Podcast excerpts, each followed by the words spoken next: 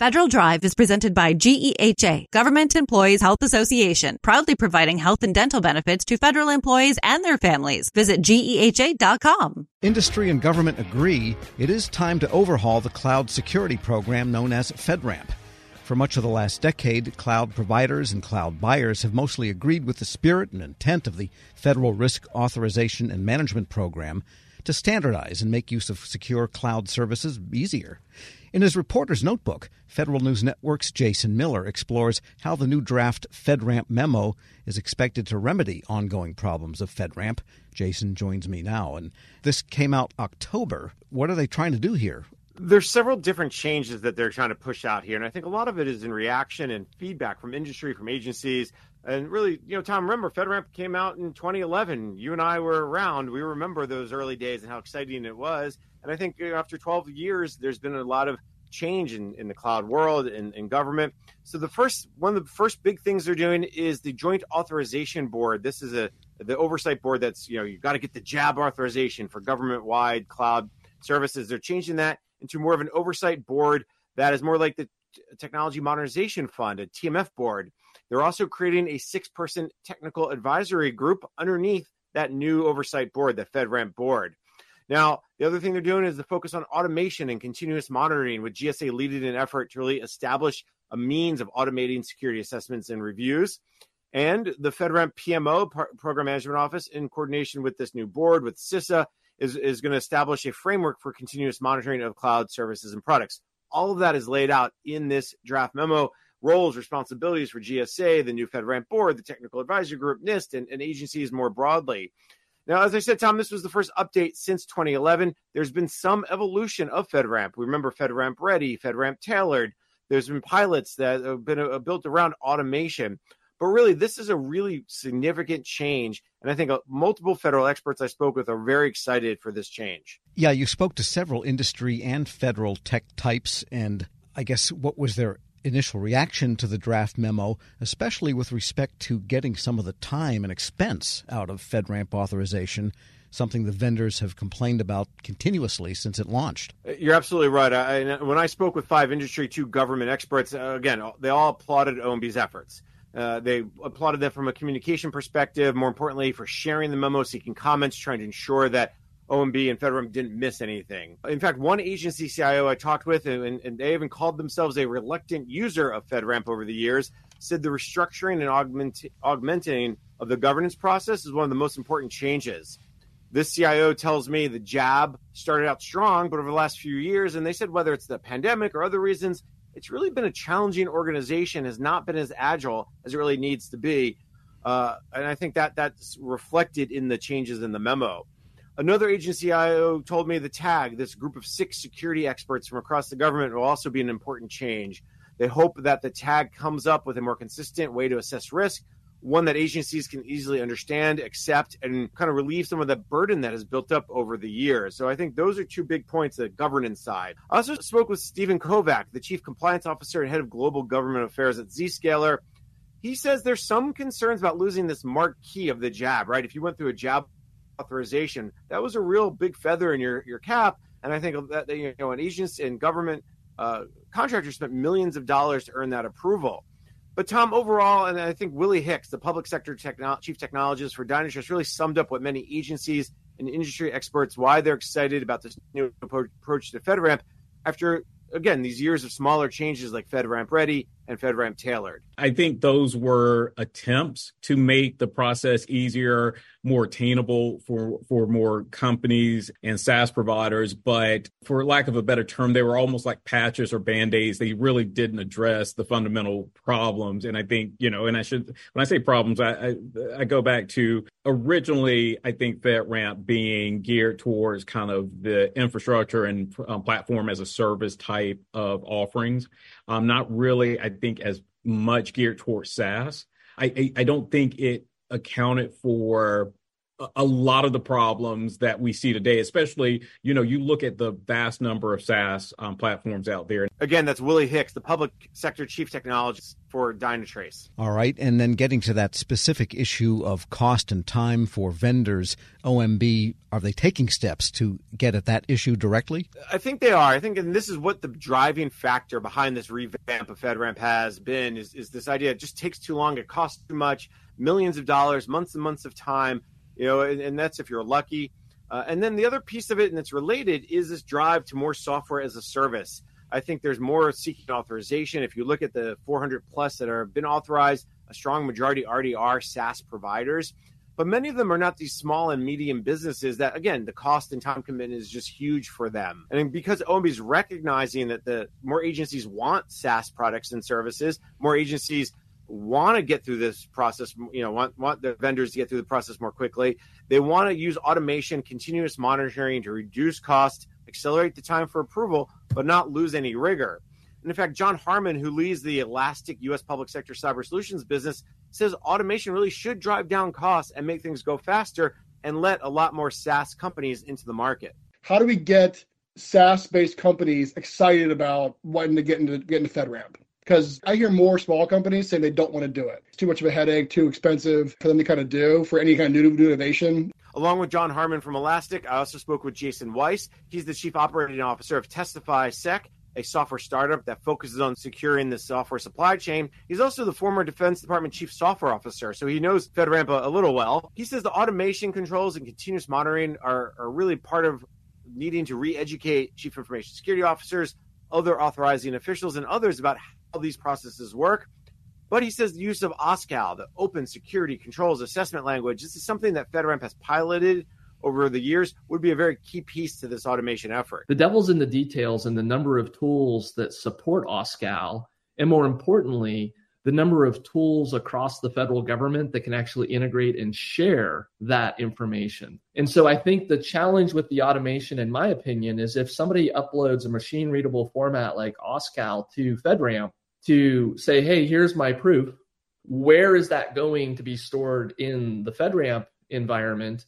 And how does a member of, uh, say, the DoD or the member of Department of Veterans Affairs or even DHS gain access to that and actually make sense and make a risk informed decision? Weiss from TestifySec says this transparency will actually be one of their biggest challenges to make this automation very successful. All right, so now the draft memo is out, and what should people expect next? What's coming in the next few months here to get this thing actually implemented? Almost everyone I spoke with says, I want to see more details. Show me more than just the memo, right?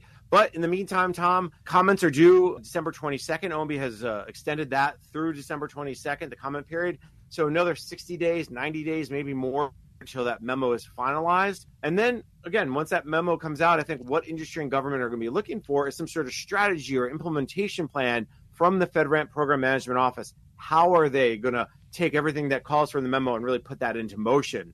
I talked with uh, Jim Reavis, the CEO of the Cloud Security Alliance, and a key metric he'll be paying attention to over the next year or more is is that number of cloud service providers getting through the low and moderate accreditation processes he says that that really will be a key metric for hey, did these changes work? Zscaler's Kovac says he'd like to see more details about where CISA fits into this discussion. There's little to no mention of the Cybersecurity and Infrastructure Security Agency, specifically in FedRAMP memo. And he says, listen, we know their role in cybersecurity management oversight has only increased over the last five years. What role will they be playing? He wants to see that connection.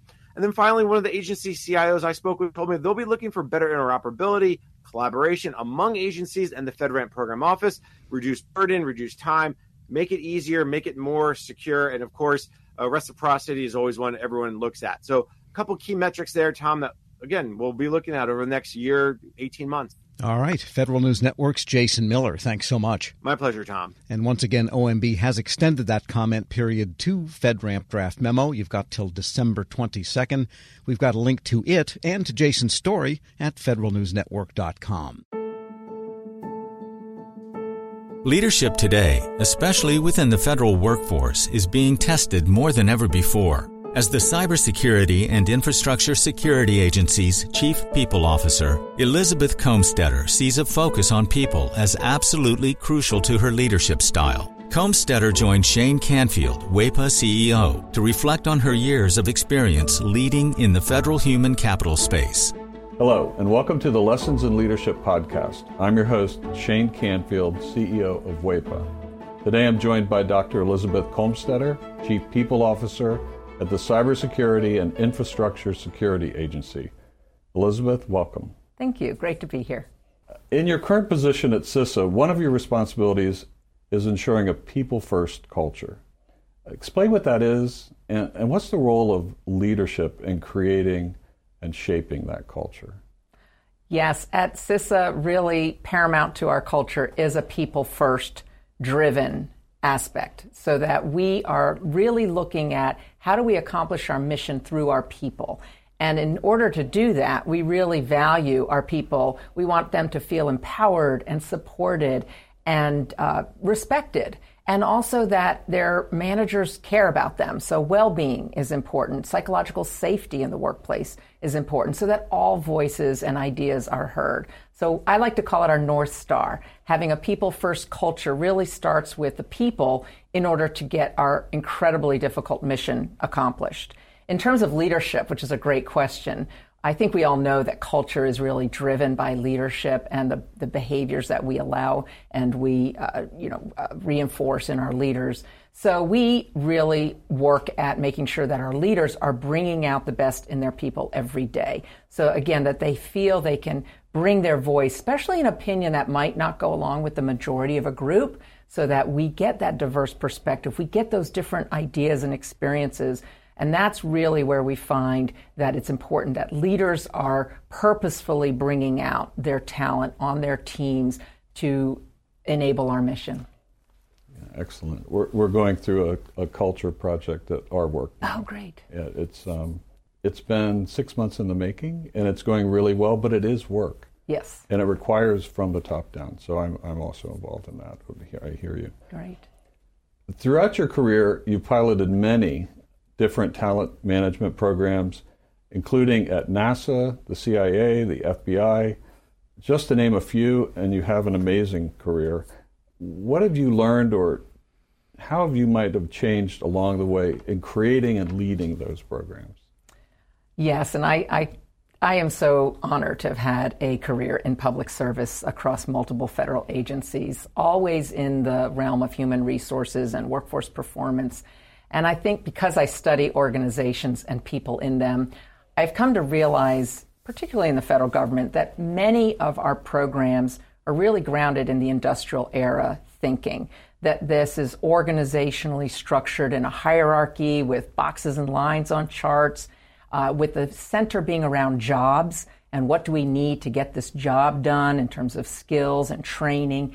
And what I found is that we're really not in the industrial era anymore where we would promote the smartest people who knew that work and they would then tell the people on their team how to do things and oversee that work.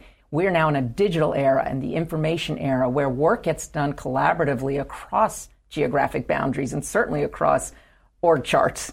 So uh, we like to call it networks um, or hierarchies, and we really need to, again, unleash people so they can find those other people who are working on similar problems or have the right ideas. And so I really like to think of our work now in the talent programs being human centered. It's more about the user and the experience than about the rules and regulations. So, although we have to have rules and regulations, certainly in human resources, is that person experiencing what they need and getting what they need for their role at that time? So, not so much on the job, but on the person. So, for example, we're recruiting. What's the applicant experiencing? Because if they're not having a good experience with our organization from the time we're recruiting them, they're going to go work for somebody else. Same thing with like first time supervisors. We know they need certain training, but telling them to sit in a class for one week and then hope a year from now they'll remember what they learned to apply. That's not really human centered. The human centered is what do they need when they need it? And building modules or, or just in time training and bringing that to the people, to that user as they need it. So that's really, I think, the most important focus of talent programs today in this era to enable the workers to be the best they can be in their, in their roles. Excellent. New thinking. Um, This is always an interesting question. Has there been a time when, as a leader, that you've made a mistake? And what is that? And um, I think most important, what did you take away from that? What did you learn from that? Well, I kind of chuckle because I think as leaders, we have to learn to recognize our mistakes, admit our mistakes, and that they are opportunities to learn. And so uh, I've had to do my own self reflection on, on making mistakes and when things don't turn out the way that I expected them to. Um, makes me think of a time when I was at the Transportation Security Administration and I was a supervisor. And I was really embroiled with my program. I was the technical leader of it. I understood it. I'd run it for years. And I was making a briefing for a decision that had to be made about this program that was very near and dear to me. And I presented the briefing uh, to one of the very senior people in the agency. And I think there are about 20 people in the room.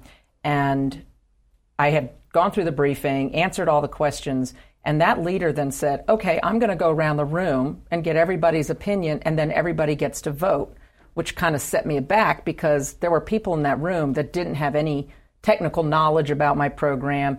She even turned to the executive assistant there, taking notes on the meeting, and said, go ahead and I want to hear from you. And I realized in hindsight, I had stopped listening. I had been in transmitting all of my knowledge and what I saw to be the right way and I was not listening to different perspectives in the room because I didn't think that I didn't value that they were bringing any kind of input to this particular decision.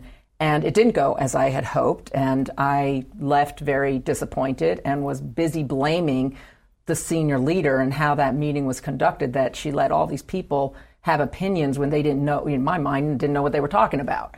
And so, um, in reflection on that, I realize, and now as I've moved into more senior leadership positions, I realize that was a mistake, that it actually is really important to listen, especially to people who have different perspectives or at a different point in the career, not just the people who know the program or the technical really well. And so that was a mistake I made, and I realized in my own sense I wasn't listening to very different opinions, and I probably should have because I would have learned more about what was needed for this program going forward than just leaving getting getting upset that it didn't go a certain way. So I've really practiced active listening. I've practiced making sure there's very different people on um, teams and certainly on committees or councils that we need early careers, people new to the agency, people who haven't walked in the shoes of the technical workforce because they're asking questions we need to hear for these programs to be successful. Excellent.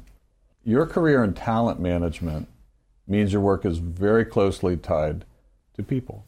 And even your title, Chief People Officer, what does that mean to you to be a leader in the federal system with that focus? Isn't that a great title? I just love the title Chief People Officer, and I think it's my dream job, really, to be focused on people and culture and the workforce strategy for the whole agency. And I'm just so excited to be at CISA at this point in time. We're only four years young as an agency, so we're really still creating who we're going to become as an agency and what is our culture and what kind of people and talent do we need to be sure we have to be successful. So it's very exciting for me to be in this role with a intentional focus on culture because it's one of those things if you leave it to chance and you kind of hope it goes the way you want it to it probably won't so by building programs including leadership development programs including um, any kind of training and learning and career growth and um, engagement programs and listening programs that's what's really key for i think for our agency and particularly me in this role um, I think in the federal government, we got used to doing annual survey, the Federal Employee Viewpoint Survey that OPM, Office of Personnel Management, runs every year. So we would do a survey and we'd read it and we'd say, oh, this is the opinion of our people. And then we would do action plans and then we'd roll out certain activities that we would hope would, in, would increase engagement. In this era, you can't do once a year and understand what your employees' experiences are, what they need, what's working well, and what needs to improve we need active, uh, ongoing listening programs. So, one of the things we're doing at CISA is having more pulse surveys, having more focus groups and what we call sensing sessions, expecting our leaders to have office hours where anybody can come and just talk about what's going well, what do they need, how, how are things going. Um, because I, we feel like it is an ongoing need to hear from our people. And I think in this role and over the years of serving, I've also realized there's never a one size fits all. You know, we think certain people need certain things at certain times in their career. There's no one size fits all. Neither can we also customize everything to every individual. So there's got to be a sweet spot in building really great talent programs, but also, like I said, thinking about can we do this in modules? Can we make it a menu? Can we do it just in time as people need it so they can practice the new skill or knowledge in their role? So I think we have such great opportunity again with the technology that enables us to really um, focus on how we connect people with their work and their team to get things done in, in very new ways. This is always an interesting question. Uh, is there a figure, either from your personal life, your past, somewhere in history generally, that inspired you, your leadership style, um, how you view leadership? There are many figures who have been very inspirational to me, but there is one that sticks out, and that's my mother, Paula Brownlee, who has been a very inspiring leader to me all my life. And I think because, first and foremost, she had a strong family and a strong career. And that's something I always wanted. And I saw her first as my mother, but then I also saw her as a leader in her career and in academia, which was her chosen field. But I always knew her family came first. And as I saw how she balanced different family needs with also a, a growing and more and more prominent um, career positions in leadership, that she had to balance that. And I think I learned from her that you can have both. You have to you have to focus on different things through your career um, and through your life, but that you don't have to trade one for the other. Um, I've been married, happily married for 32 years, and I'm a mother of twins who are almost 24 years old. So, and I've had a great career in public service. So I think that having her as a role model has really helped me um, find my own courage, find my own confidence, and find my own voice in how I can prioritize the things that are most important to me so that I can actually balance both family and career and you're doing it well. You're Thank uh, you. having known you now for seven or eight years um, and worked alongside you. Uh, your passion is infectious. Thank you. Your uh, intelligence and, and the thoughtfulness with which you approach uh, all of these issues. It's uh, it's an honor for you to be here, and thank you for your time. Thank you very much.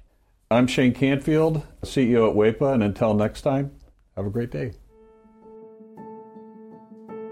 Find the full podcast and future episodes of Lessons in Leadership on the Federal News Network app and anywhere you enjoy your podcasts.